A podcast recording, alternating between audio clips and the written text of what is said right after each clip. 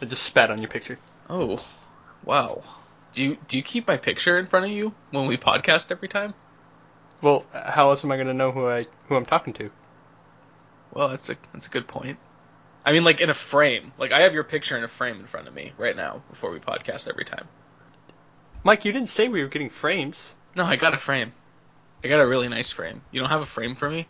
No, you didn't say that we were getting frames. I didn't have to. We said we would talk about these things. I didn't have to. I thought it was implicit. Maybe this was a bad idea.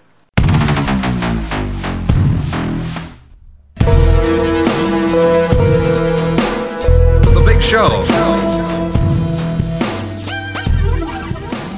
Hi there, everybody, and welcome to Talking During the Movie, a show where two jack-offs talk about new movies and movie news. I'm Mike. And I'm James. And this is episode...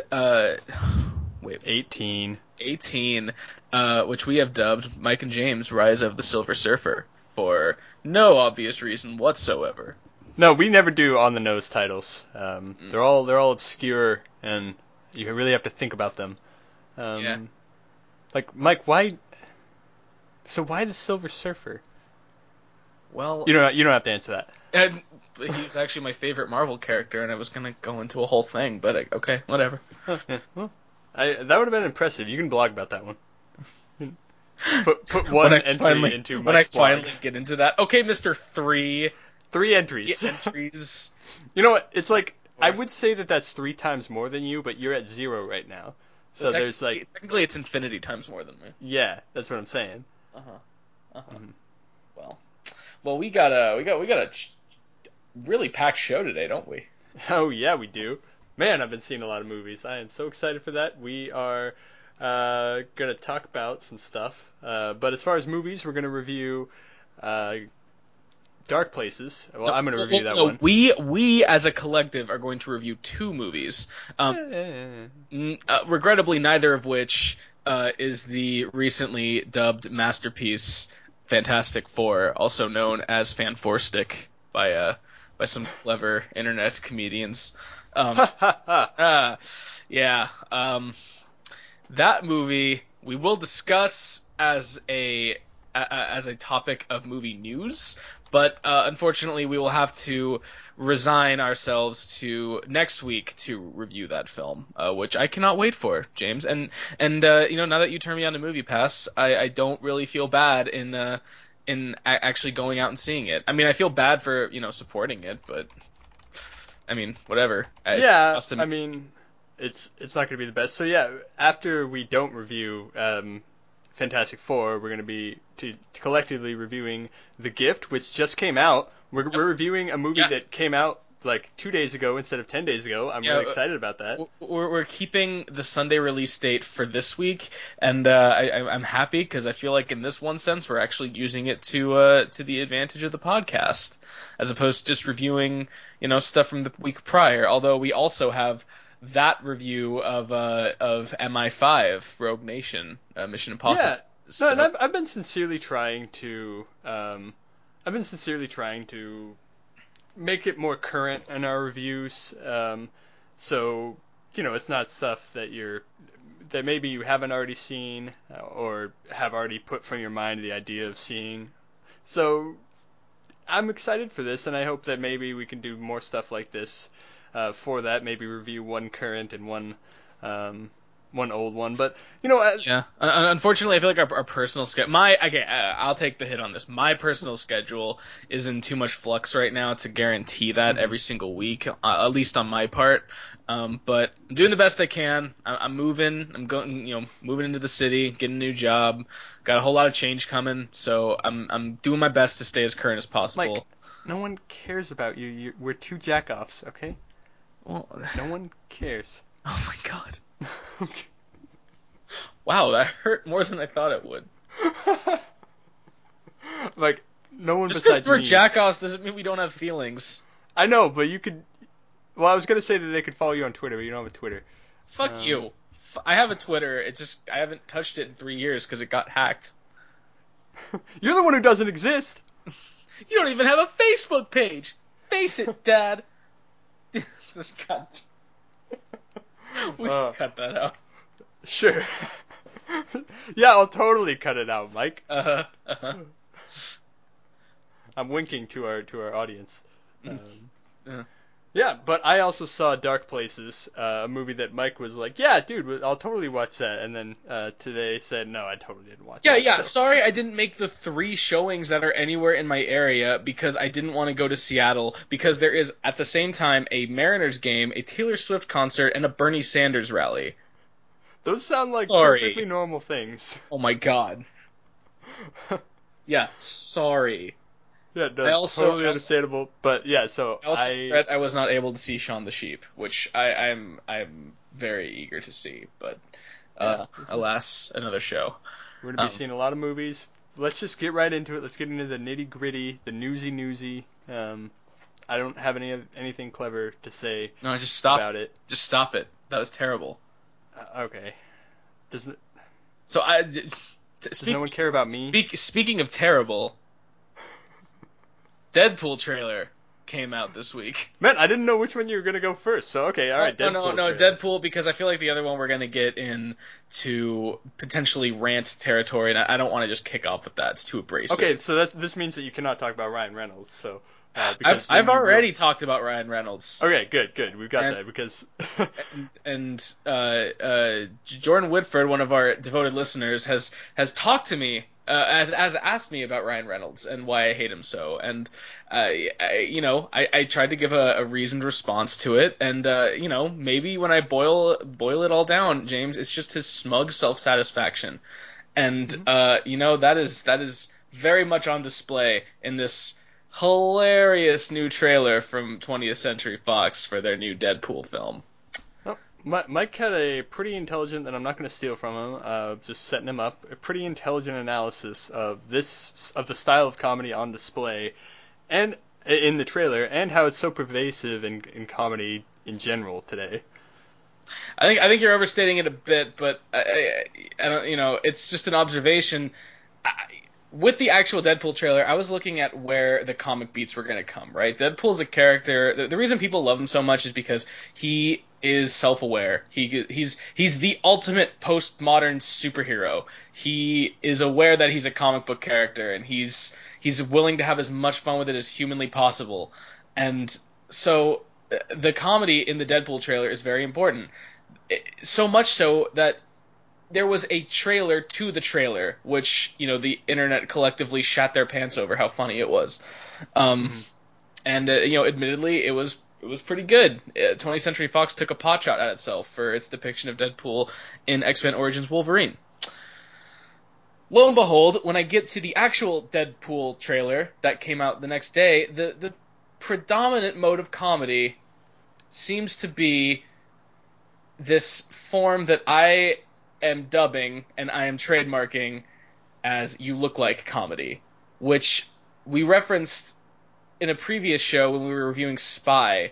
It's a form of comedy that essentially comes from describing in increasingly absurd and creative ways what another person looks like.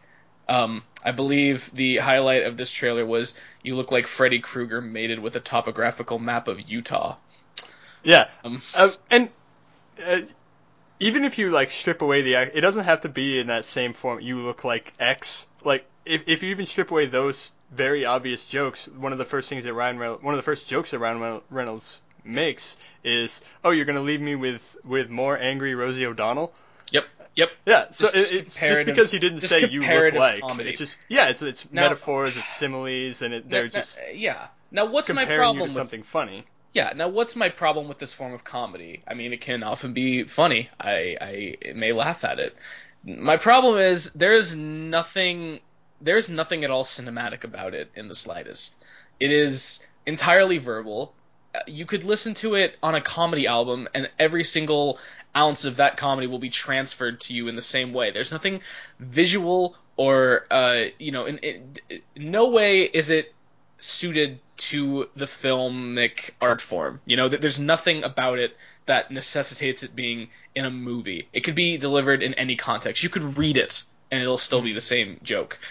So if you're having this ultimate postmodern superhero, this self-aware, you know, meta character, why are you resorting to this like base level of humor? It's not base, I guess, but it's reductive though. It's reductive, and it boils it down to these honestly XD so random style jokes. Yeah, it's very like it's playground taunts. It's your mama jokes. It's like it's such a blunt thing to anchor the humor of your movie on. That honestly, this isn't like Spider-Man where the humor is an undercurrent. This is the humor is the reason why people love Deadpool. At least from my understanding. You know, I'm not a super.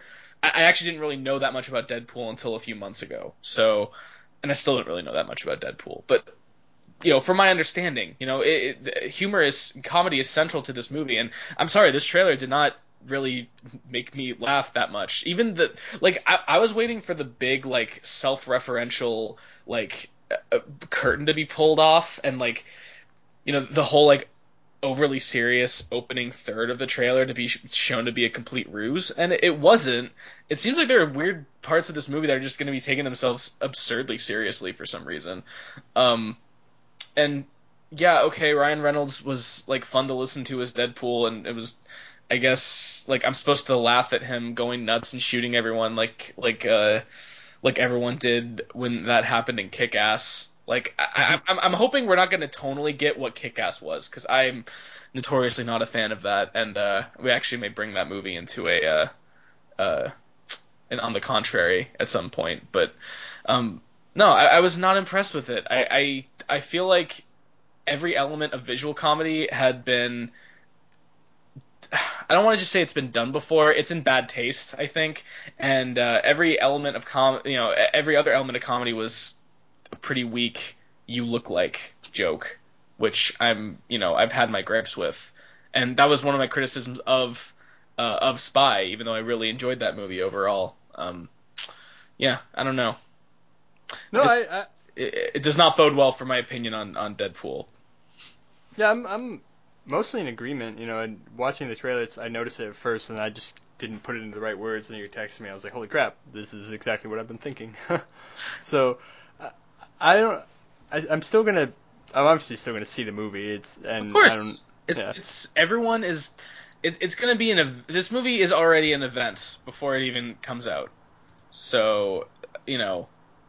It's unavoidable, but I'm expressing a lot of doubt beforehand. And who knows? This may be me being completely wrong. I feel like this is a recurring thing with us. You know, we're constantly coming back to Ryan Reynolds and Deadpool. So you know what? I maybe part of me just can't wait till we can bury the hatchet and I can just have a definitive say on it and move on. That'll be fun. Yeah. For now, we can move on temporarily. All right. And go to the aforementioned Fantastic Four. While we can't review that this week, we can't resist talking about it. We can review its director. Yes, we can. The director, Josh Trank, who tweeted and quickly deleted said tweet, talking about his fantastic vision for this film, and that it would have had great reviews, but you'll never see it because of the studio. Yep, the tweet verbatim was, "A year ago, I had a fantastic version of this, and it would have received great reviews. You'll probably never see it. That's really tough."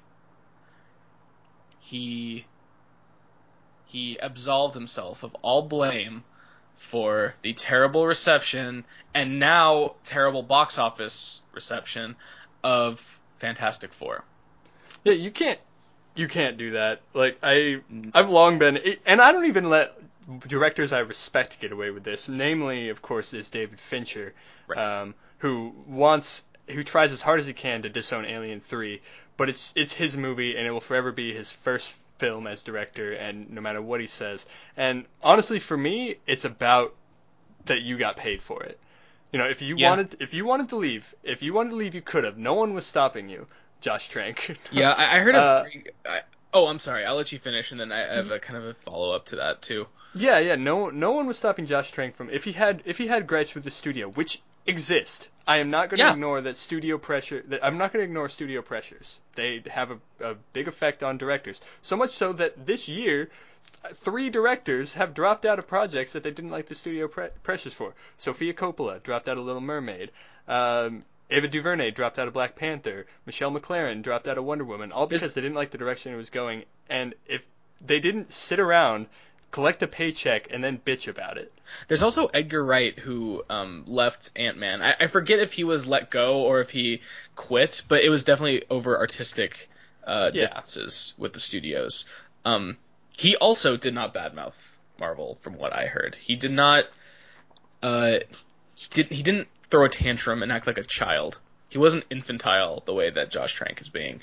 I want to build off your comments about accepting a paycheck for it. I heard I was listening to a podcast called The Canon, and they were discussing the co-hosts were discussing the idea of the difficult aspect of being a reviewer is attribution.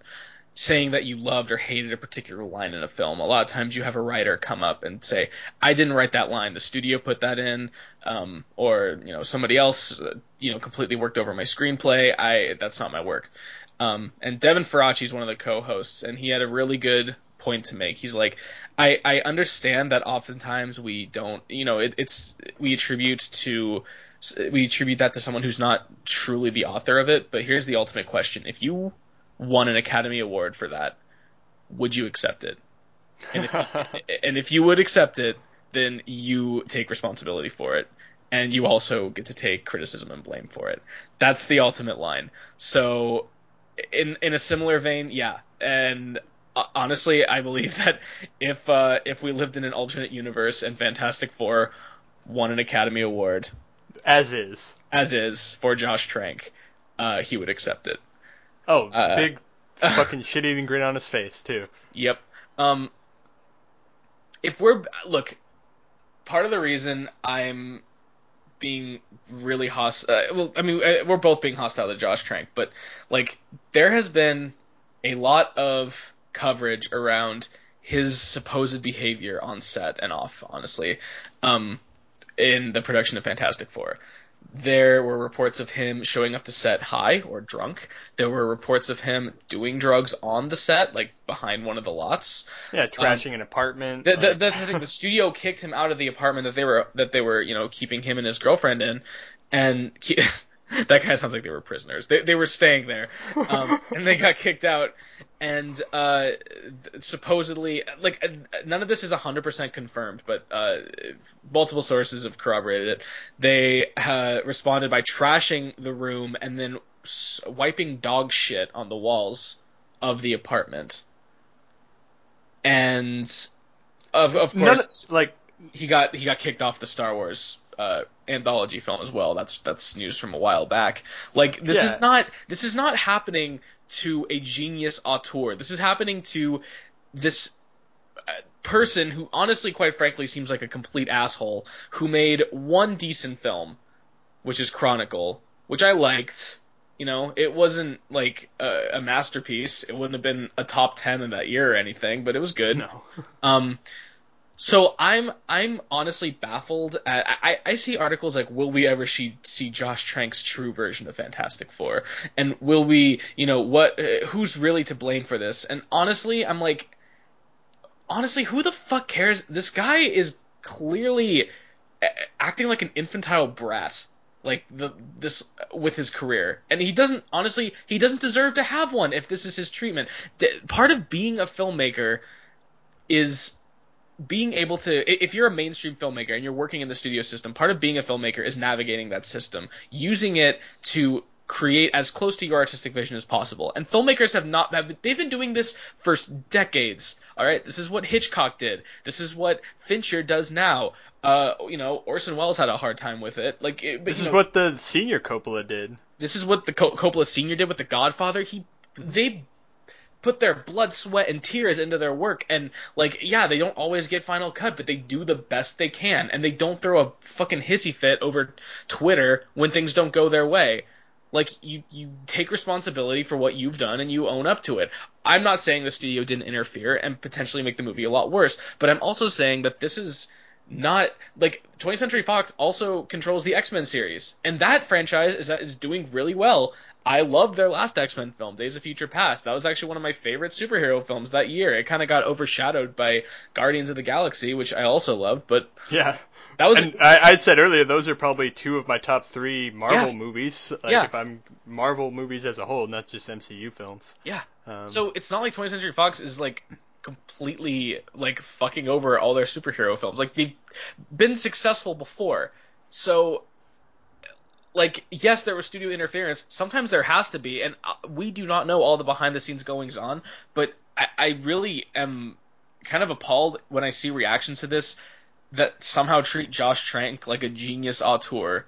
Like a victim. Yeah. Like, no. I don't have proof of what he did behind the scenes. Well, I don't even care to have proof. I don't want to pretend that's definitive, but there are multiple people saying that he was quite negligent. Okay, and I want to be clear when I say I don't care that I have proof.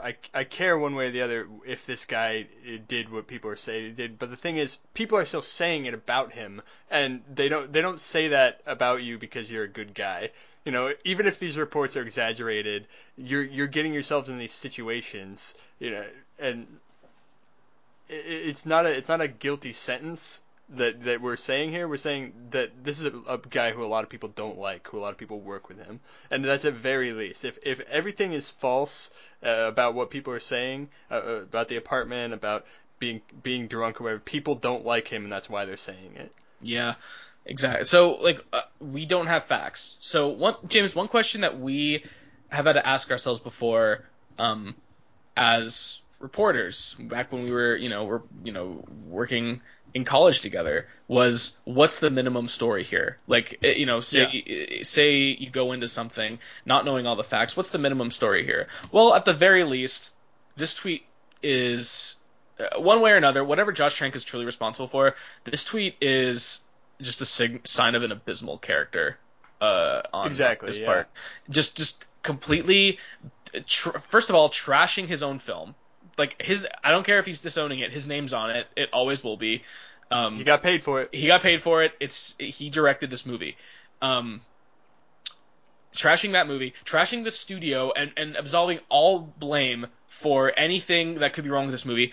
And then saying that we would have loved it, saying that it would have gotten great reviews. No, that was something I want to talk about specifically. Focusing on not making a project that he really, really cared about, that was really close to him. He was saying it would have got great reviews.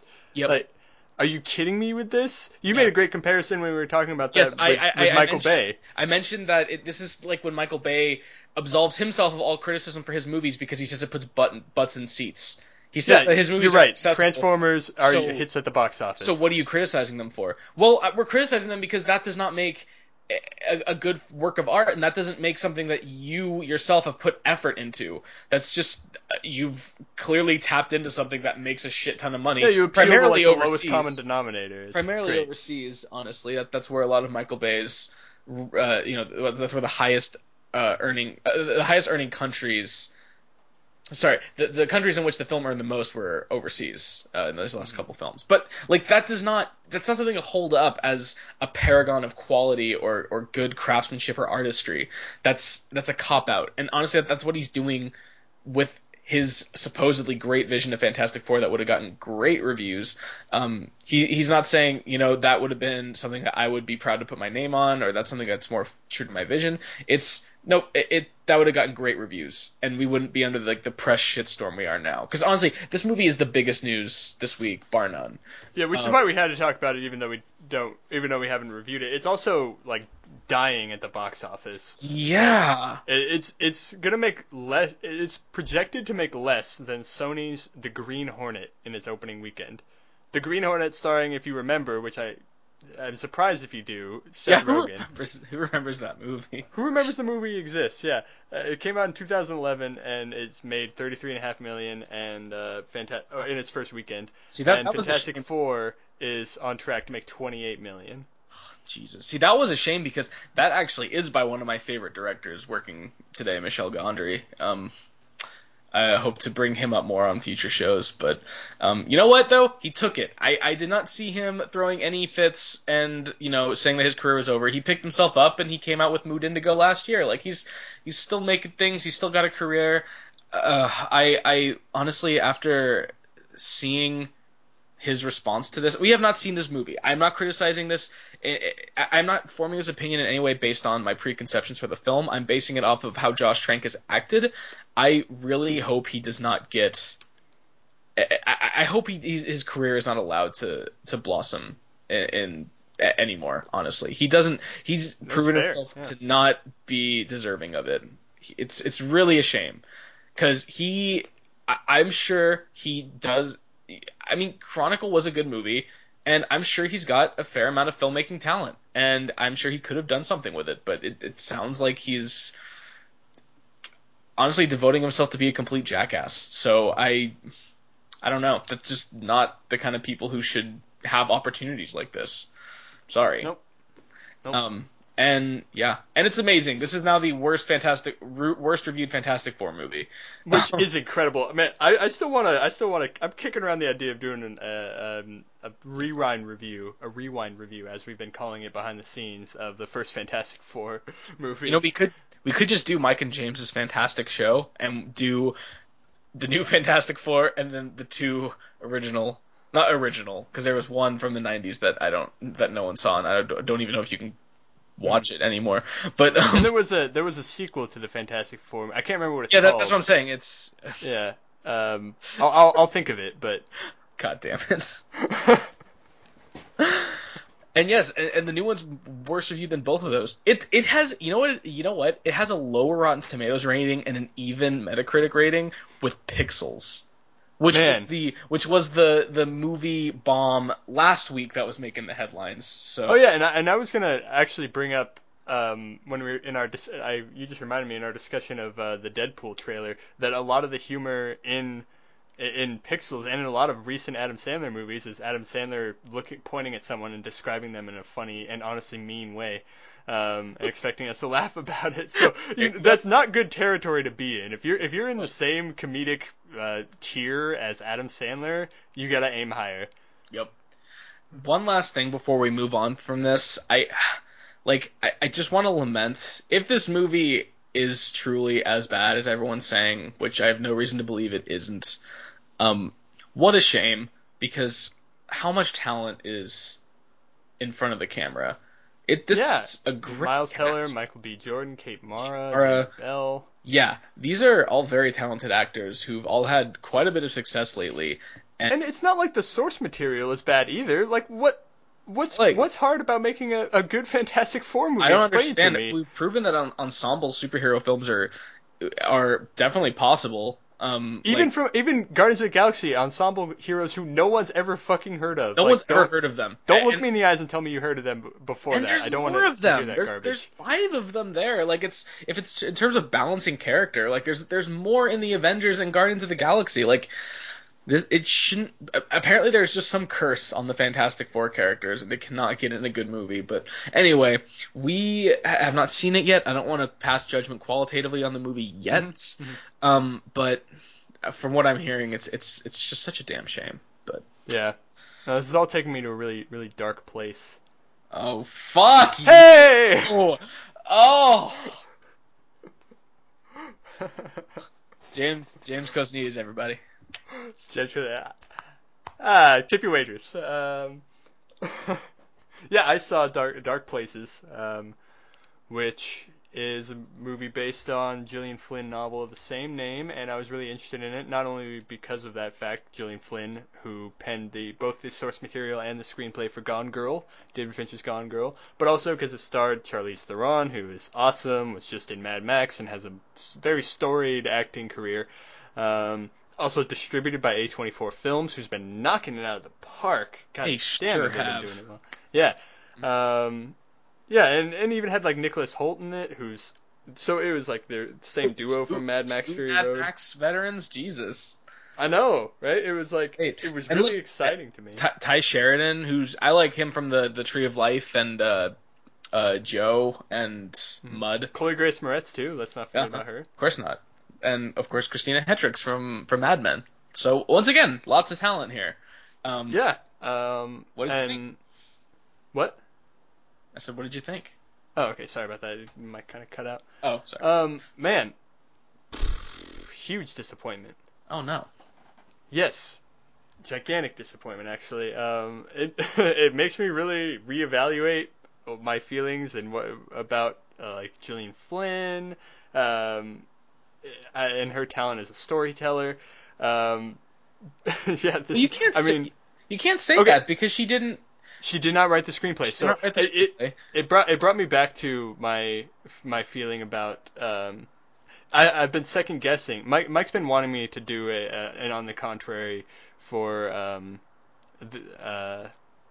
No Country for Old Men. Mm-hmm. And after I saw The Counselor, I had to really evaluate what I didn't like about No Country for Old Men, and if it was Cormac McCarthy's source material or if it was the Coen brothers' direction, and I'm more and more leaning toward it being the source material, especially after I saw The Counselor. So, and this sort of had a similar feeling to me. Like, I need to sort of find the line of whether or not this is the source material of Gillian Flynn or if this was something in the direction the director I've never heard of before, but I know also wrote the screenplay. So, so my question to you with that statement is. Does that mean that you can essentially draw lines between themes in, say, a movie like Gone Girl, which I believe was a favorite from last year for both of us, to something like Dark Places, and maybe that's what's making you reevaluate Gillian Flynn? So I didn't have a good through line in terms of themes and stuff like that. But here's what I know about watching Dark Places. The movie held the narratively, it completely held your hand and led you around in the most obvious and annoying way possible. I've never felt more led around by a movie, and I think I'm not exaggerating when I said when I say never. That's wow. Okay. Well, I mean, okay. So if you don't know the plot, there's Charlize Theron plays someone named Libby Day, whose family, most of her family was murdered by presumably her brother. And I say presumably because she says it's her brother, and her brother's in jail for it. And then she gets confronted by Nicholas Hoult, who is part of this, like, Innocence Project club, basically. And they don't even announce what they are. They're just saying, hey, we're a bunch of people who really like real true crime, and we'd love to hear you talk about what happened. And this is many years after the fact, of course. Like, her she's an adult now, and her response, this is one of the earliest lines, she says, well, if you're going to try to convince me that my brother's innocent, you're wasting your time. I was like, I had never even thought that your brother was going to be innocent until the screenplay just told me, like, just now. So now what do you think the central conflict of the rest of the movie is going to be? Whether or not her brother's innocent. And by the way, how do they tell you whether or not her brother's innocent? She doesn't do much investigating. I mean, she does. She talks to people, and the movie intersperses, like, present day and past scenes. So it just sort of, the movie just sort of gives you the information that it wants to give you at the time. And so you know a little bit more about what happened, but it doesn't unfold organically. It's just like, you know, the curtain puller is like, oh, and now here's this piece of information. Here's this piece of information. And in the meantime, by the way, so melodramatic. It was a chore to get through because there was just all this side drama that you did not care about. Like, she confronts her father at one point, who asks her if she is scared of him. Like, it was a big disappointment. And my comparison with Gillian Flynn is, I think narratively this movie was actually pretty cool. The story it told and how it unfolded and how it ended was actually satisfying. I was like, this is nice. However, characters were all bad. They were, every single one of them was a bad character, was just not fleshed out at all. Kind of a throwaway. Even Charlize Theron, I called like a like a melodramatic Luke Skywalker, who you just she's a plot device. Her character is there to have people tell her more about what actually happened. She really has to go to Tashi Station to pick up some power converters. Yeah. So I was thinking, David Fincher, who directed Gone Girl, he is actually incredibly good at making narratively driven films about characters and about good characters. Mm-hmm. So I'm wondering if Gillian, it made me question whether or not Gillian Flynn is only good at writing a story and not writing good characters. I mean, I have not read a single thing by Gillian Flynn. I've heard her screenplay for Gone Girl, and that's about it. I haven't read either the source material for Gone Girl or Dark Places. I will say, I feel like you're really quick to place blame on her when she seems to have had no input creatively into any aspect of this movie, including the screenplay, which could reinterpret her characters in any which way, including the editing, which can largely be responsible for any sort of narrative or pacing issues. Yeah, but I'm putting the pieces together here. Think about David Fincher's movies. They're Zodiac, The Social Network, Gone Girl. These are all very on the face plot-driven films, but they're so good at creating really good, really interesting characters as the meat of the story. Social Network is about how Facebook came to be, but it's also about the throes that Mark Zuckerberg went through in the meantime. Zodiac is about who the Zodiac killer is, but it's also about the people. It's really about the people whose lives are destroyed in the wake of the Zodiac murders, and how that crime spree just completely shifts the mindset of San Francisco in the 70s. Like, it's actually a really epic story about an entire city, not just the whodunit of a crime procedural. I'll give you that. I will. Yeah. So I wonder.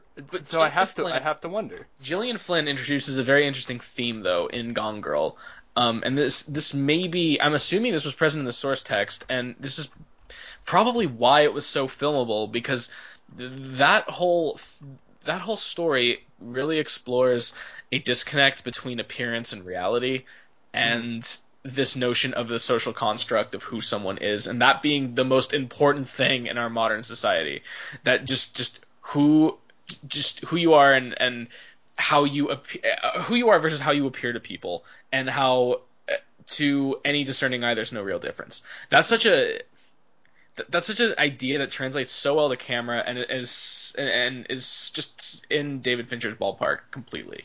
But that's also something that Gillian Flynn kind of introduced to Fincher, at least from what I can tell, because that hasn't really been a theme so much in David Fincher's work before. And I really appreciated that element present in Gone Girl.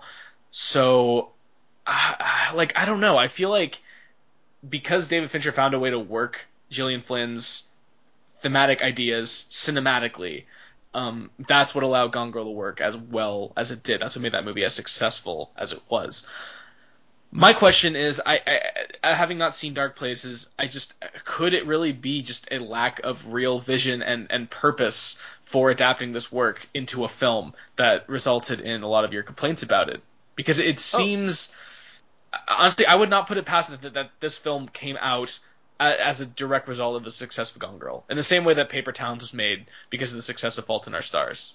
I can completely agree with that. And it worked. The only reason I saw this was because it was based on a Gillian Flynn novel, and I really liked Gone Girl. So it could easily just be a throwaway cash grab. And to be even more fair, I don't know how the structure of this movie really annoyed me, with how it just chose what information to give me at the time to create more dramatic tension, when you could have just told me the story. And I don't know the structure of the novel Dark Places. The only thing I was trying to get at was whether or not Gillian Flynn can write a good character by herself, because that's the thing is, I'm not saying from a movie that she didn't. So Mike. The thing is, I am not answering the question. I am asking the question. And my answer is, I don't know, but this movie is making me ask that question, whereas I saw Gone Girl and I had nothing but great things to say about Gillian Flynn. Well, I would say if you really want to know Gillian Flynn's skills as a writer, read her novels. I like that. That's my only we cannot talk about Dark Places because I didn't see it, but I think it should be discussed primarily as a film. I don't believe that Gillian Flynn really should be brought into this unless you want to do a comparative review between the film and her novel, in which case you have to also read her novel. So my like I said, I can only if I'm looking to Gillian Flynn. The only thing I can point to is her screenplay for Gone Girl, which I thought. But it's true. You do have to give. You do. It's just like I'm asking the question, and you are giving the benefit of the doubt. You're saying I am doubting, and it's true, and that's totally fine. But I want to be clear that I don't think either one of our viewpoints is more valid than the other. And my viewpoint is just asking a question, and you're saying it could be more of that her characters were great in the novel, but they just weren't used well by the director. And that's a total possibility, but it's no more solidified than my asking the question of whether or not she has that ability to write good characters. It's true, but I'm going off of that from what I've seen, and what I've seen from Gillian Flynn is her screenplay for Gone Girl. I understand that the reason we're talking about Dark Places is because of Gillian Flynn, mm-hmm. And her connection, but between Gone Girl and Dark Places, the connection is Gillian Flynn. But not having read the novels, I'm not comfortable. I'm not even. I don't know. That's why I'm willing to give her the benefit of the doubt, because the one aspect of her work that I've seen cinematically is Gone Girl. And maybe that was just a perfect storm. Maybe that was, honestly, it's been probably the best received, or at least the most successful of her novels. And it was, she was given control over the screenplay, and it was handed over to maybe the best mainstream Hollywood director working today, or certainly in the ballpark. So certainly one who knows how to do the best characters. Yeah, and tell it cinematically and streamline the story, make it sleek and make it flow. And honestly, that film was also masterfully edited, which is something that can also completely fuck up the flow of a story. And from my understanding, it was edited a lot differently than the story progressed in the book. The perspectives were a lot different, mm-hmm. because David Fincher had to communicate things cinematically without the fluidity of perspective, if that makes any sense. He doesn't have a first person omniscient. He doesn't have a first person view. It's omniscient. So he had to structure it a little bit differently. I think he completely landed on his feet with that. Made the adjustment perfectly. But that takes a real cinematic vision that not a lot of filmmakers have. So if maybe Gillian Flynn's other novel, Dark Places, was as in terms of structure, was as challenging as Gone Girl was to adapt, which actually, from what I understand, it was. Or at least Gone Girl was difficult to adapt. So if Dark Places was equally kind of challenging in terms of communicating different perspectives and a particular story structure, and you have someone without the craft of David Fincher, then it's it may not be a huge surprise if the results are less than satisfactory. But then again, I'm completely talking out my ass because I have not seen this movie and I have not read either novel. So, I mean, it's true. No, that's something to think about as well, I think. As I said, my biggest problem with this movie was how it treated its characters. They were just flat and boring. And then I think about the other Gillian Flynn-based movie I saw, which was Gone Girl. It had great characters. What's the difference between these two movies? One had David Fincher, who is one of the better directors at dealing with characters, and the other one didn't.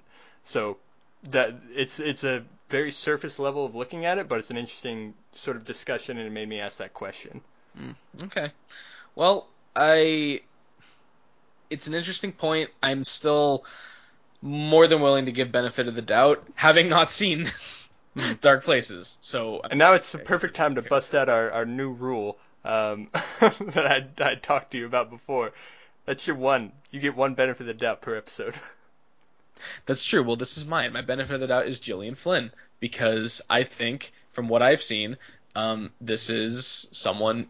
She Honestly, all I can claim is that she wrote a great screenplay. But goddamn it, she wrote a really great screenplay of her own work that, from what I understand, was not like changed quite a bit about her work to make it cinematic. And I myself extolled her what a challenging job that was, and how she achieved it really well when we on our episode that we had Eliza as a guest. Mm-hmm. So I'm right there with you for Gone Girl, but it made me sort of ask the question, and not that I have an answer, but it made me ask the question of whether or not of how much David Fincher had to do with that in sort of in place of Gillian Flynn. I mean, I think you would have gotten a much worse movie had you given it to someone without David Fincher's acumen.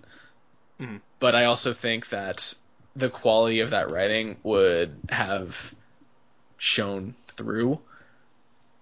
Just, you know, even if handled with with less tact in the editing, less tact in the characterization and the storytelling, I feel like the strength of that screenplay would have at least shown through.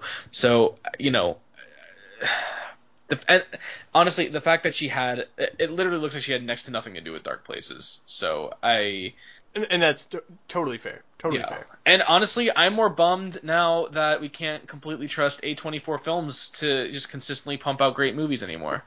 No, because this was not great. And I actually, I thought I was going to be in the minority on this, but I think it's at like a 41 on Metacritic or something like that. It's not great. It's not great. The reviews aren't good, and I don't expect to hear about this. A24 made two of my favorite films in the last 2 years, thus far anyway, Ex Machina and last year, A Most Violent Year. And I don't even think that's scraping the surface of their... Not even. They just look at the other films they came out with.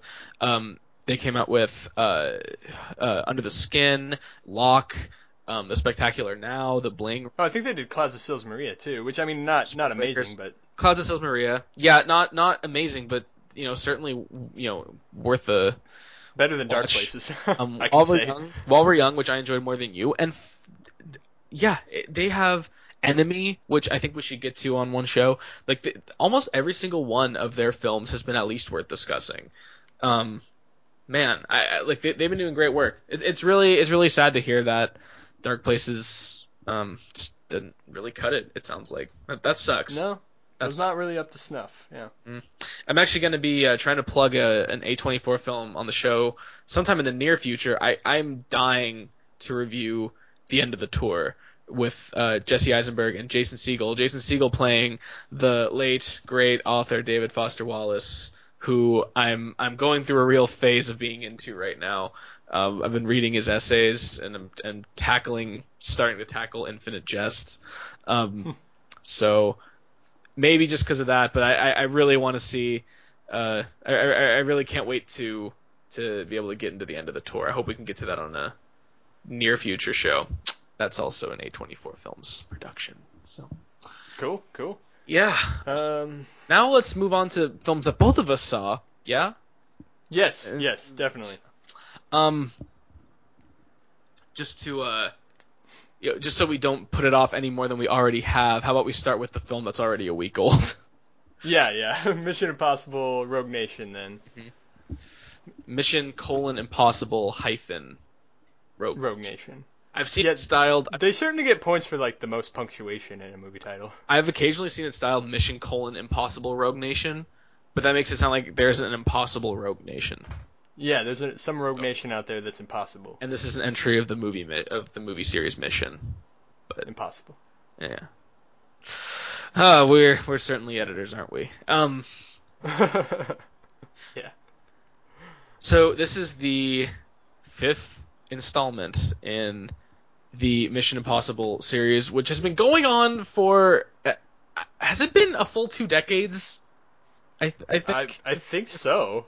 Since the first Mission Impossible? There are huge gaps in between entries in Mission Impossible. Yeah, no, the first Mission Impossible was 1996, so very almost 2 decades. Jesus Christ. I kind of like that, though. I like that they... That's cool, yeah. Metacritic saw fit to show all 5 in the row instead of when this came out, instead of the regular which 5 movies are doing well or not doing well, they showed the most, I think five. No, wait, are there six films or five? Well, there are five. This is the fifth one. Yeah, okay, so films. They showed all five films, and they... Behold, they have aged, apparently, like fine wine, because they've each one has been better than the last. Yeah, according to Metacritic. I've heard disputes on that, but according to Metacritic, each one has just increased in quality, and now we get the ultimate ferment of Mission Impossible: Rogue Nation. James, I'm trying to get better at plot summaries. This one is a little complicated. Would you mind helping me out to get started on this discussion of Mission? Yeah, so I mean, there's the Mission Impossible has the IMF. That's their organization, and Tom Cruise plays Ethan Hunt. That we know that. But in this one, the IMF has gone too. They're kind of like a wild horse. Like, yeah, they get good results, but they always cause a lot of collateral damage, and they don't, handle things very well. So the CIA seeks to shut them down, and I think very early in the film, it's not too much of a spoiler to say that they actually do shut down the IMF because of their that's unpredictable. Yeah, because of their unpredictable nature, unreliable nature. The CIA successfully shuts them down. CIA led by Alec Baldwin at the time. And meanwhile, there's this secret sort of unknown organization called the Syndicate, and you don't really know much about them other than they're trying to kill Tom Cruise. So Tom Cruise is trying to be killed, but so they're trying to stop that from happening, but they can't really do that because the IMF has been shut down. So I think that's it. They're bad, man. Yeah, we go from there. Yeah. Yeah, that's about all you need, really. One interesting thing about the Mission Impossible films is that every single one of them, up until this one actually, has kind of been a stylistic showcase for kind of a pre-established director. The first one was Brian De Palma, who is pretty much a new Hollywood darling from the 1970s, who inspired like Scorsese and Lucas and Spielberg, and is really loved in France actually, and he kicked off the franchise to mixed results.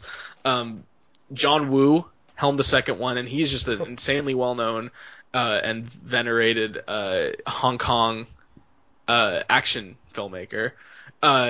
J.J. Abrams made the transition from TV to film with Mission Impossible 3, and the last one was helmed by Brad Bird, who was, I believe, making his live action directorial debut. To surprisingly positive results. This is maybe the first time I wanted to give a disclaimer that I have not seen any of these Mission Impossible films. I'm coming in 5 movies into the franchise. I did not catch up on a single one of them before seeing it. Okay, to be fair, the only one I think I've seen more of them, but the only one I really remember seeing is Ghost Protocol, because it was directed by my darling, Brad Bird. My darling. My dear. This is the first one, though, that I can't name. I was not aware of this director at all. I Christopher McQuarrie, who not only directed this film but wrote the screenplay. Lo and behold, he actually kind of made his name as a screenwriter, and his big break was actually The Usual Suspects from the 1980s. Yeah, so he wrote The Usual Suspects, one of the No, I didn't know his name, but I didn't see his name and be like, oh, that. That's fair. I can't wait to see what he does with this material. Turns out he may have had he had a very delicate, careful screenwriter's approach to this, because this, as convoluted as the plot is, he moves it along really smoothly. It is so easy to follow, too. Also worth mentioning that I forget if I literally just said this, but he also wrote the screenplay for Rogue Nation. I don't think you did, but yeah. Oh, okay, yeah. He also was the screenplay writer, sole screenplay credit, co-story credit. Yeah, this movie went down real nice, and I had a lot of fun with it. And I say this without a hint of irony or here's what I mean by that. I feel like there's a huge trend recently toward movies that are self-aware, that are genre, essentially genre spoofs or genre, like, you know, tongue-in-cheek genre films. I think the most recent one actually being a spy movie in a similar vein to this, Kingsman, which I did not see. But, like, people have – these movies have generally been really well received by, like, you know, film fans. And I feel like it kind of comes from a cynicism in the like in the sustainability of movie genres in modern cinema. And I think that kind of sucks. Like, I don't believe that the only way we can have a good time in genre films is to subvert and spoof genre tropes. Like, I think you can have a good old-fashioned time at the movies. And, like, it honestly, we've seen a lot of that directed toward the spy genre this year, because we've had Kingsman and we also had the movie Spy. Yeah, this is the first legitimate spy movie of the year. And honestly, like, the other one that's coming out is The Man from UNCLE, directed by Guy Ritchie. Yeah. Well, I guess it's The Man from UNCLE. And that might, I don't know, that I haven't seen it, but that might have the sort of same tongue-in-cheek tone. It kind of looks like it does. And Guy Ritchie just as a filmmaker imbues that into every single one of his films. So I'd be really surprised if it played it with a straight face. But we also do have Spectre. And I think, like, you know, Mission Impossible is very much in a similar vein to James Bond. It's like a bit. Yeah, Mission Impossible may be around for 19 years, but James Bond. Yeah, it's a bit more grounded, I think, Mission Impossible is than James Bond. Though the new series, I don't know, the new series though. I say grounded ironically, though, I guess, because Tom Cruise does start this movie off on the side of a plane. But you know, I feel like both those movies are occupying a similar space in movie conscious now. And, like, I don't know, I like seeing the success of movies like this, because to me, there's something that rings so, like, classic about them.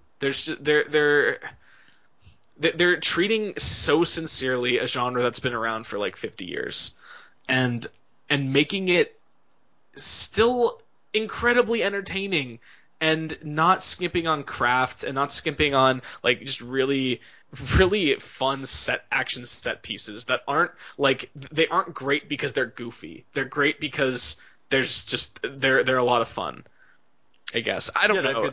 They have good spectacle. They have good choreography. Like, they're exactly that. They're fun to watch. You know, it's like, it's entertaining in not a way that's supposed to make me point and laugh at it, but it's supposed to take me along for a fun ride. Yeah, this one, holy shit, man! There were, I loved just about every single, like, huge action set piece they had in this movie.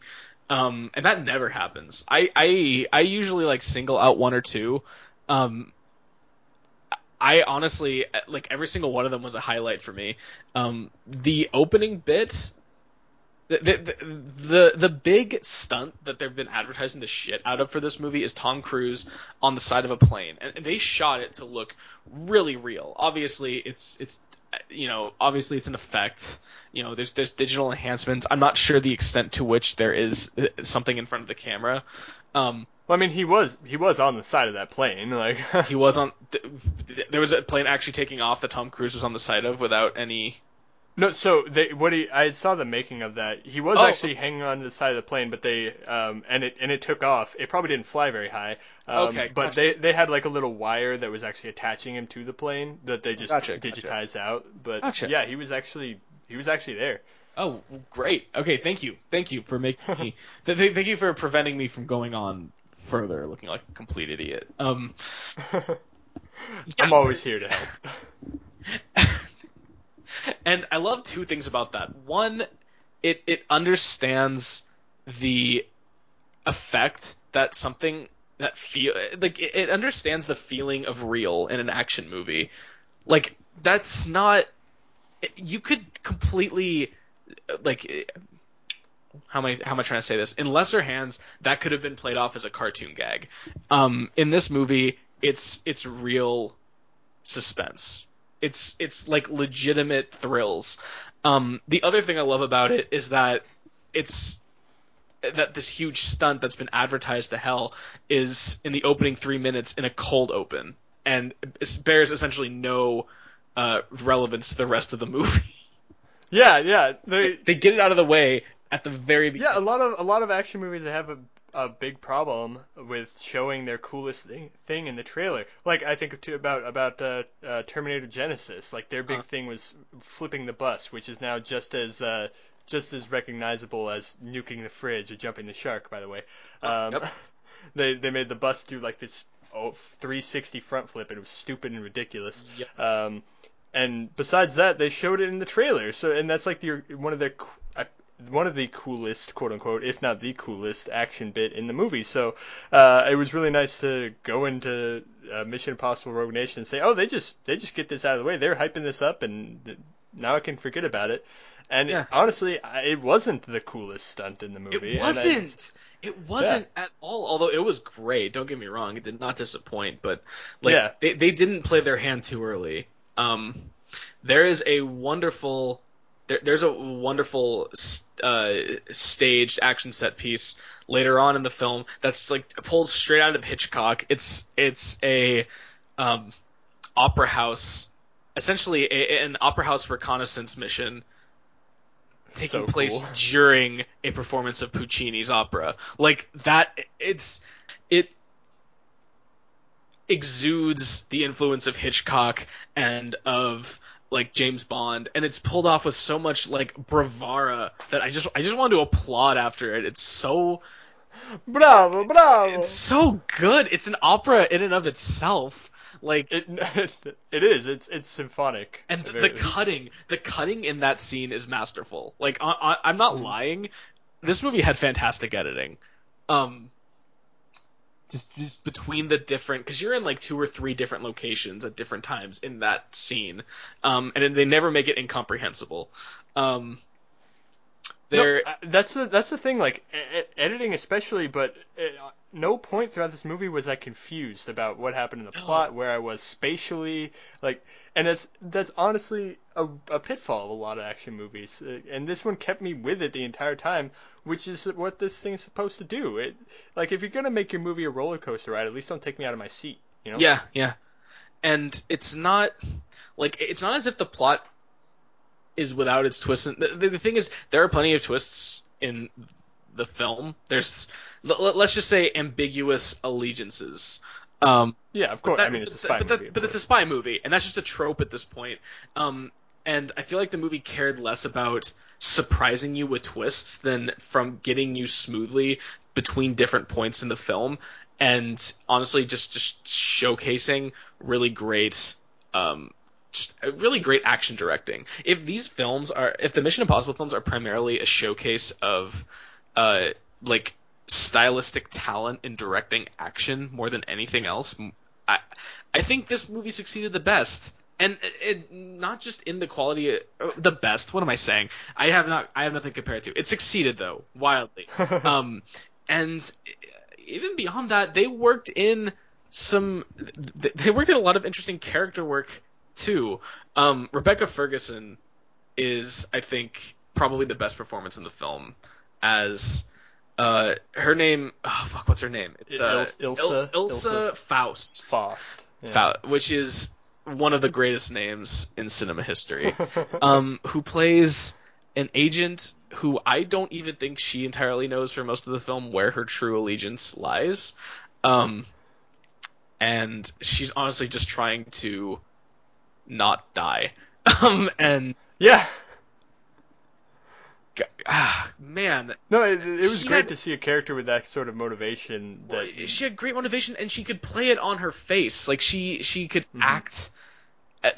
She could act just by looking, which isn't to say she had any lack of great dialogue in the movie. But oh man, she I don't know. I feel like there was a great economy of character in the writing for her. Yeah, and even Simon movies used to make people think Peg. Wow, you're not going to really off the hook for that, are you? No, of course not. If we're not letting Josh Trank off the hook, we're not letting Simon Pegg off the hook. Oh, come on, Simon. Okay, Pegg, all right, that's fair. All right, if you're not letting Inarritu off the hook, you're not letting Simon Pegg off the hook. Fine. Okay. All right. Go on. Yeah. No, and I didn't just bring up his character to poke fun at him for his previous comments, but because it was really cool. I had never seen him before in a different movie. Not sure that he, as I said, he may have existed in past movies, but I don't know. And he was a really cool part of the dynamic between with Tom Cruise. Sorry, I should say that better. He had a really great dynamic with Tom Cruise's character, Ethan Hunt, and he had that same on-his-face acting that you kind of didn't know how he felt about Ethan at first, and then when you sort of do, it changes entirely how you see his motivations. And he had to play it in a way that was convincing given this new information, and he definitely did the whole way. Mm-hmm. I will say that I don't, as great as the story was, like as easy as the story was to follow, I will say it wasn't, like, for me the most engaging spy story at all. It was very, like, I don't know. To me, it was kind of standard, pretty much. Like, you know, there were bits in it that you could tell were there, even individual lines that were kind of like trailer fodder. Like, this is our last mission. This could be our last mission. Make it count. Yeah. And you know the whole thing with double agents and double crossing and the things that I need. I remind you, we're under investigation for misconduct. Things that you anticipate before you even go into the movie. I don't think this film does much to. It doesn't subvert genre trends, but it also doesn't transcend them. It's a very standard, I think, spy plot, and it has a very standard villain in it. I wasn't overly wowed by. Solomon Lane, was that the? I believe so, yes. The villain's name. Yeah, Solomon Lane. Solomon Lane, played by Sean Harris. I wasn't overly wowed by him as a villain. I enjoyed him, but he was kind of like, in the same way I enjoy a Bond villain. I never really took him to be that terrifying or that seriously threatening. Although hopefully Christoph Waltz will change that. Hopefully Christoph Waltz will change that in Spectre. Mm-hmm. But there was not a huge sense of dramatic tension for me watching the film. It was a very standard spy plot that I was fine with it. It still treated itself with a straight face, and for me the highlight really was just using it as a way to get in between. The story was enough to get me invested in the characters, to follow them between the different action set pieces and to make those action set pieces interesting and suspenseful. That's what I will say. It's everything in the movie that's to its credit is in service to those great action set pieces. Yeah. On the, the topic of, sort of subverting or not subverting genre tropes might make the best transition we're ever going to have to our next film. So do you want to just go to your recommendation or not recommendation for Mission Impossible? Sure. Okay, let's just do that. I completely recommend Mission Impossible as a great summer entertainment, and I don't mean that in any way to be condescending. Yeah, it's not a knock against it. It's a good popcorn movie. This is not a movie that I even need a disclaimer for. Like, oh, you'll like it if you go in knowing it's supposed to be a bad movie or something like that. I'm sick of hearing that. Mm-hmm. This is I'm relieved and refreshed that I can just say this is a lot of fun you will have at the movies. It is a wonderful summer blockbuster. Not a groundbreaker, I guess, like Fury Road, certainly, but certainly a lot of fun. I feel like we've had some pretty great summer blockbusters this year. This is definitely up there with the best of them. Yeah, and, definitely for me too. I don't have much different to say about it. In terms of I don't have any reservations that weren't discussed that I was holding back. One last thing I want to say: keep an eye out for a particularly awesome underwater sequence inside of a turbine. Really goes to show how much silence and actually occasionally slow moving things, how great they can be in an action sequence. It kind of reminded me of something from Gravity, actually. Oh yeah, I mean, I could easily see that comparison. There's just a lot of craft on hand here by the director. So absolutely, I had a lot of fun with. And I'm glad to see that he's not a one-trick pony. He can't just write a. It's not that he can only write a good script and then nothing else. So I hope that this. I hope we can see him do more. He also, I believe, directed the Jack Reacher film with Tom Cruise, which did, I believe, pretty well critically. I have not seen it, but yeah. So it sounds like he's got some pretty pretty substantial mainstream talent. So yeah, I look forward to seeing more from him in the future. Definitely. Yeah, and then we move on to the film that just came out. It just came out, and we're reviewing it. Just came out, and we just saw it today. It's both really fresh in our mind. It's really fresh in both of our minds. James is a little bit more so because I saw it at least a couple hours ago. Yeah, it's like a few. He caught a few hours. His opinions have had a few more hours to bake than mine. So take that for what it's worth. But it's The Gift. It is a psychological thriller film about a guy who's confronted from someone, about Jason Bateman, who's confronted by someone from his past who is a little creepy.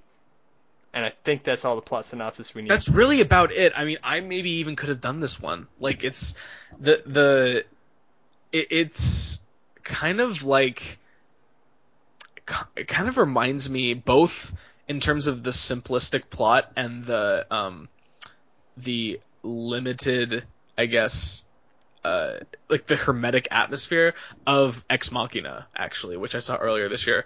Also, it reminded me of Ex Machina in the sense that I thought the movie was going to be complete shit when I saw the trailer. No, I thought it was going to be exploitative. I thought that they were, and honestly, I think in both respects of both those films, they were advertising the most sordid content of the movie as being like the main thrust, when actually both of these were really quite engaging psychological thrillers. Yeah, I did not have any interest in seeing this movie until I saw that it was getting good reviews. And as shallow as that sounds, it's just the way it is. You know, I see the trailer made this look like such a run-of-the-mill thriller, and that's why when we were talking about genre tropes in Mission Impossible, I immediately thought of this film because I thought it was going to be nothing more than just that, this psychological thriller where the plot unfolds both predictably and unbelievably, which may sound like an oxymoron, but it's really not, because it just unfolds in a way that you've grown to expect, whether or not you can believe it. And yeah, it was going to be this shamelessly manipulative scream fest, like spook fest. The thing is, while I may have been a bit presumptuous with Ex Machina's trailer, this one, for The Gift, I distinctly remember a trailer that began with like different incidences of like people who were like real life instances of people who were bullied in high school, who then returned to their bulliers decades later and murdered them. Wow, that seems horribly insensitive. It was, and it literally just, it set me up to believe, oh my God, this is just a crazy guy from high school movie who's going to come and stalk and murder this poor couple and torment them. I mean, while there's certainly there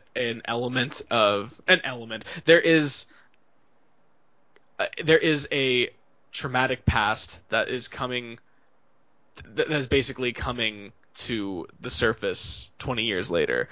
The way it plays out is decidedly less exploitative. Yeah, there's absolutely nothing original about this premise. What the director and screenplay does with this premise and how the plot unfolds is honestly completely original and completely engaging and, dare I say it, thrilling?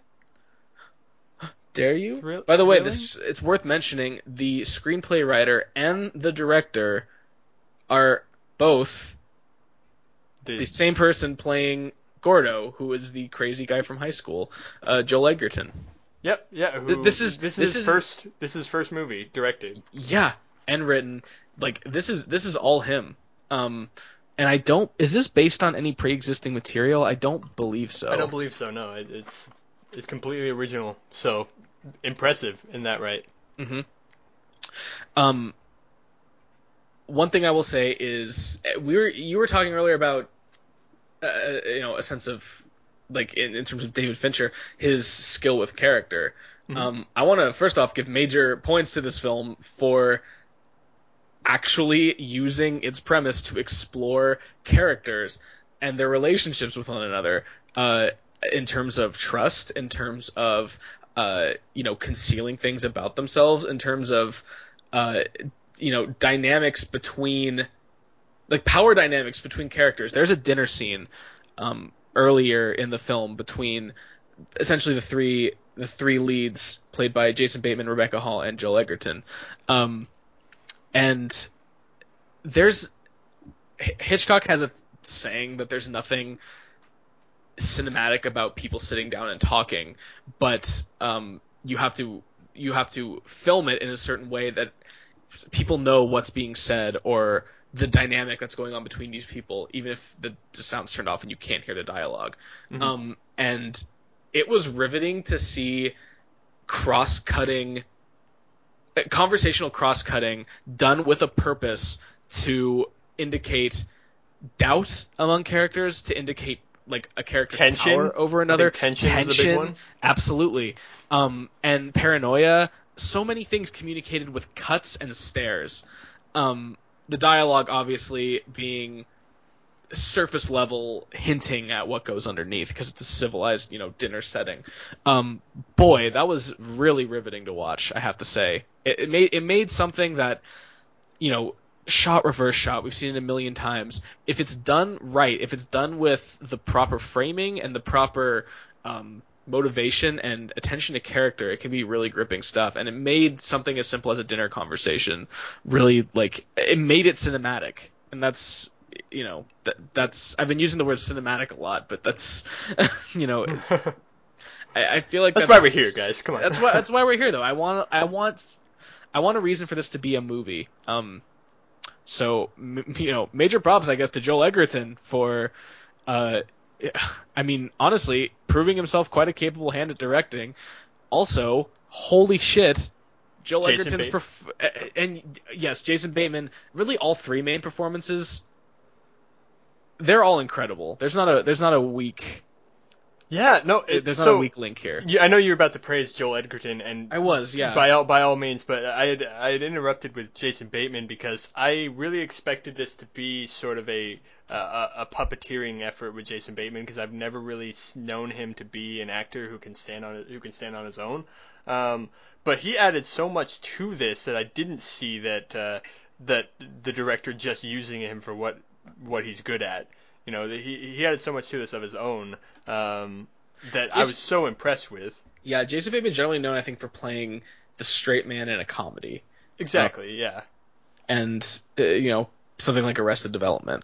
I mean, he's had a dramatic role in Juno. Which actually, I feel like they almost tapped in a bit to his Juno persona because there's definitely a dark side to him. Yeah, he's a character that isn't an all-around good guy like he is presented on the face. And you can sense his manipulation immediately. Like, mm-hmm. That's the thing. You don't really know what he's done, but you can kind of sense that he's playing people. And he's playing for his own gain and for the protection of his family. I don't think it's a spoiler to say that... I won't give too much away, but basically things come to light about something that Jason Bateman has done in the past that are... certainly does not reflect well on him. No, it doesn't. And their development, this movie develops ultimately to be a huge indictment of Jason Bateman's character. Well, okay, so yes, you are right. It is an indictment of Jason Bateman's character, but my fear was...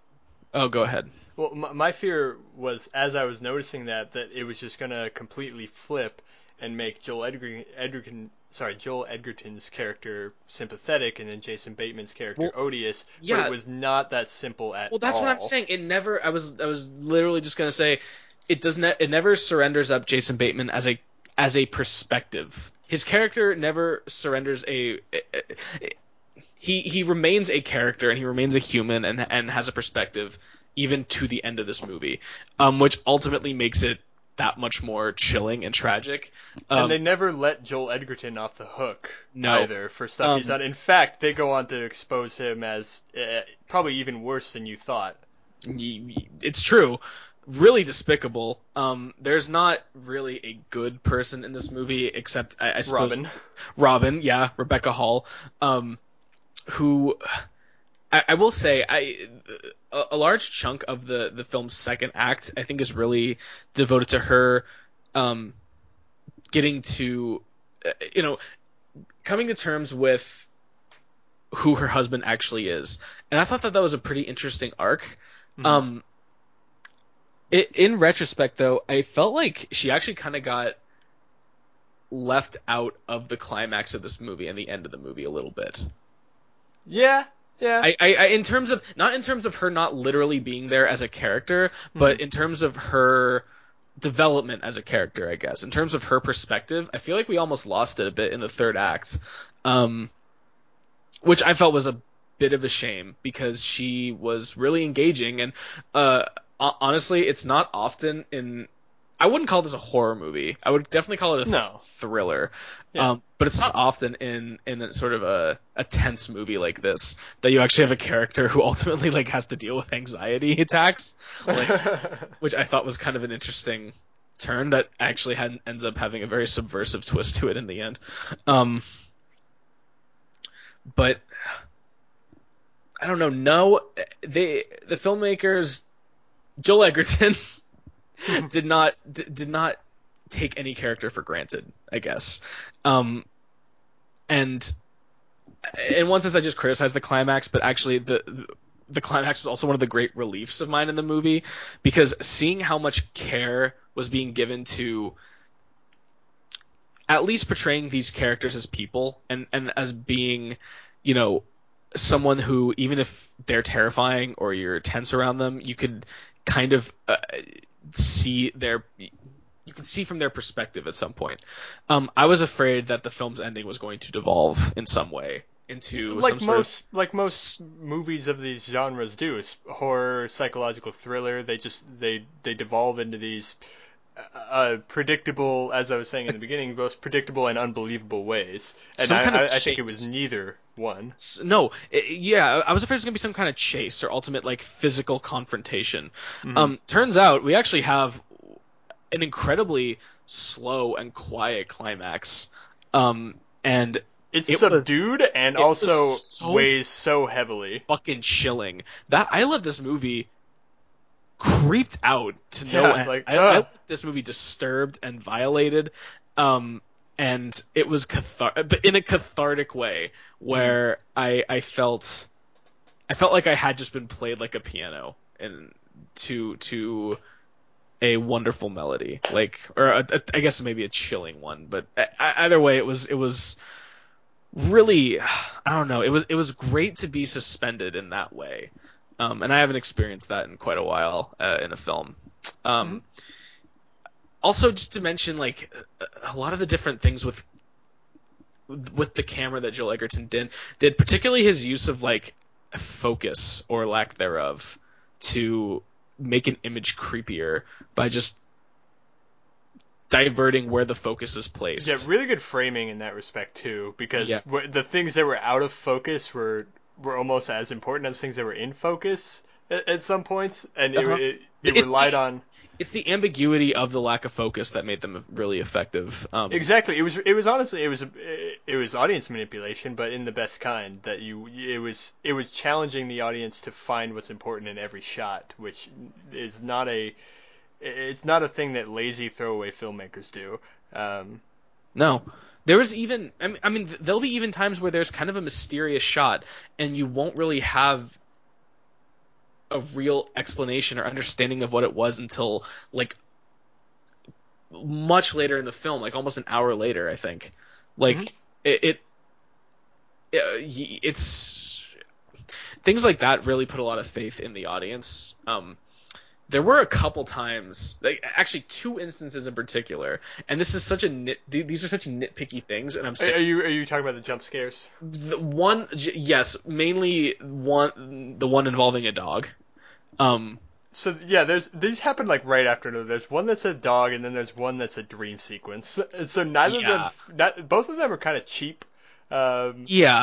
The dog one really took me out of the movie, because up until this point, this film was like all atmosphere and character, and mm-hmm.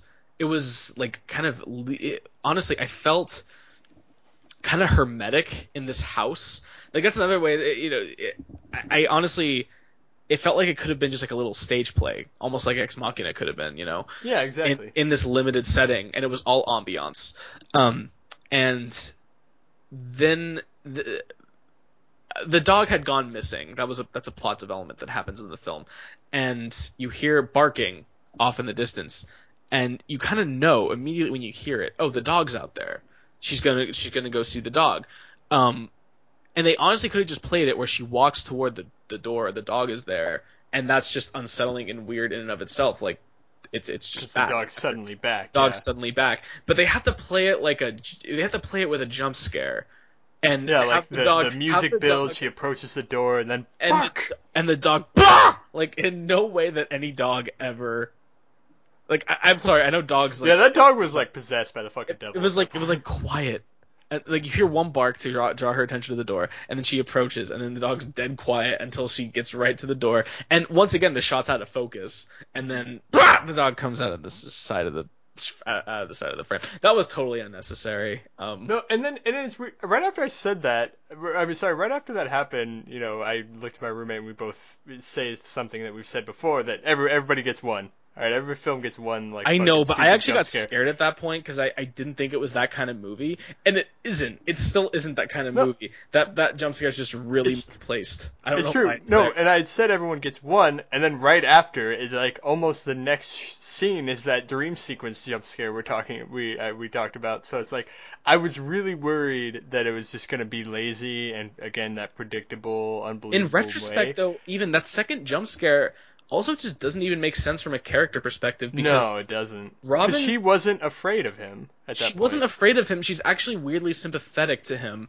And throughout the film, even, everything that happens, she's always perceiving things through his perspective. She's a perceptive enough human being to empathize with this person who we, as an audience, have been set up to believe is our villain. And he's certainly not a good guy, but and he is. I mean, essentially, he is the villain of the movie. But like the moral, I will say this much: the moral lines in this the film actually draws are about as out of focus as that jump scare shot. Yeah, to see her have a dream where she's afraid of Gordo doesn't add up. Yeah. And I'm really glad though that the rest of the movie completely went away from those sort of themes or ideas, and it did not. Even ways in which it played with the audience, it never came back to. There's one more, and this is the tiniest thing. It's literally one cut. This is a similar thing that I had about the end of The Dark Knight Return or The Dark Knight Rises. It's a scene. I believe it's the second time that Joel Edgerton is over at the couple's house, and he's helping take out the trash or whatever after like kind of repairing a TV or setting up a TV, and he's in the kitchen, and you see him looking at the fridge, and kind of this grimace comes over his face, and he leaves the room in a hurry. And the thing is, in the scene prior, you'd seen Jason Bateman take a pen on the whiteboard, cross out his name Gordo on the whiteboard where his number was listed, and write weirdo over it, which was his, you know, what they used to make fun of him with in high school. And that was like a scene or two earlier, and I remembered that, and I knew immediately what he had seen. And the Robin then goes over, looks at the fridge, and like, you know, grimaces herself, and is like, oh damn it. And then the camera cuts to show it. It's the littlest thing, but I actually kind of like, I felt like it drew attention to it. I'm like, I didn't need you to do that. I knew what he was looking at. I mean, it's not quite Ted saying they're moving in herds. It's like the smallest thing. That actually really doesn't weigh in my estimation of the film at all. But like, that's just one of those small cutting moments. I'm just like, ugh!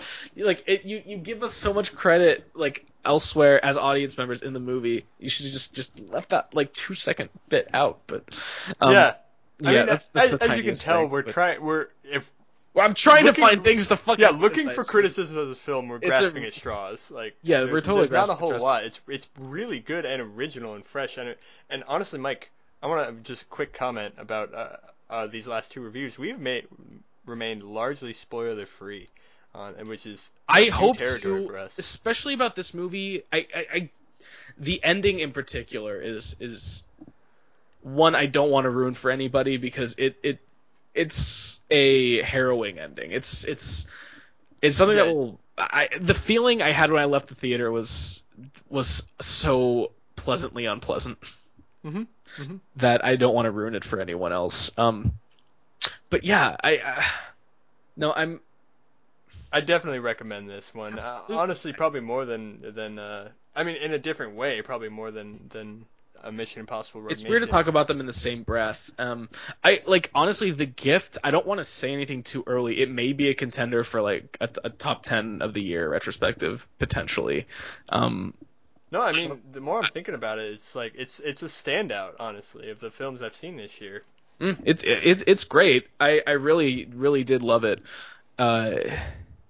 Yeah, I don't know. I don't want to go into too much more detail, but like, shit, they did not take the easy route with any single character in this movie. They didn't cop out for any one of them. And obviously, characters, some are mentally disturbed, some are just assholes, some are terrible people, but they don't use that as an excuse to then just caricaturize them the rest of the film. Yeah. Yeah. I feel like we didn't talk about it for that long, but our praises have been heaped. Yeah, no, I'm okay with it, man. All right. So we actually saw like main review two pretty good films, which we haven't been able to do in a while. I feel like our weeks have been so. I feel like I've literally been a zigzag every single week. This week, all positive. Last week was all negative. The week before got deleted, but it was all positive. Before that, what did we do before that? I think it was I don't remember. I remember. Well, you weren't there that week. Oh, right. I wasn't there the week before. But it was Terminator. That's right. So... And then before that, we did Inside Out, which I was hugely positive on. So I've been. Yeah. It's been a zigzagging experience for me. I don't. I go through the motions, man. I'm having a very interesting summer at the movies. I'll say that. It's constantly throwing me for a loop. Yeah, man, we have Mike and I have been going over a lot of different plans for future episodes. Yeah.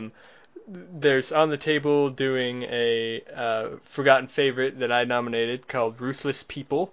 It's a comedy starring Danny DeVito and Bette Midler that came out in, I believe, 1986. It just came out of the blue, but man, I'm very intrigued by this. Yeah, I love it. So if you get a chance, I don't know if we're gonna do it next week, but if you get a chance, five listeners, watch this movie somehow. So you can join along with us when I finally do that forgotten favorite, because I think this easily meets the criteria. More so than my last nominee. Yes. Yeah. I figure if I do one from 2014, I might as well just go 1986. Like, good. Fuck, go 1953, James. Find a Betty Davis movie that just no one knows about and that you want to sing to high heavens. Yeah. And we also have in the works some like. Let's just say some theme episodes that if we can... They won't even necessarily have, I guess, anything new in those particular episodes, but like we would be reviewing films all tied together with a theme. And I want to get really ambitious with this in the future. It's been kind of hard to plan these last couple weeks, and like I said, things have been so crazy, and lots of fucking movies have been coming out that we want to talk about, and we didn't even get to the biggest one this week. Not biggest in terms of gross, because no one's seeing it, but just everyone's talking about Fantastic Four. So we hope to get to that next week. We will get to it next week. But yeah. Regardless, though, I do think it was a great show this week. And it's going to be a great show next week. So as always, thank you for listening.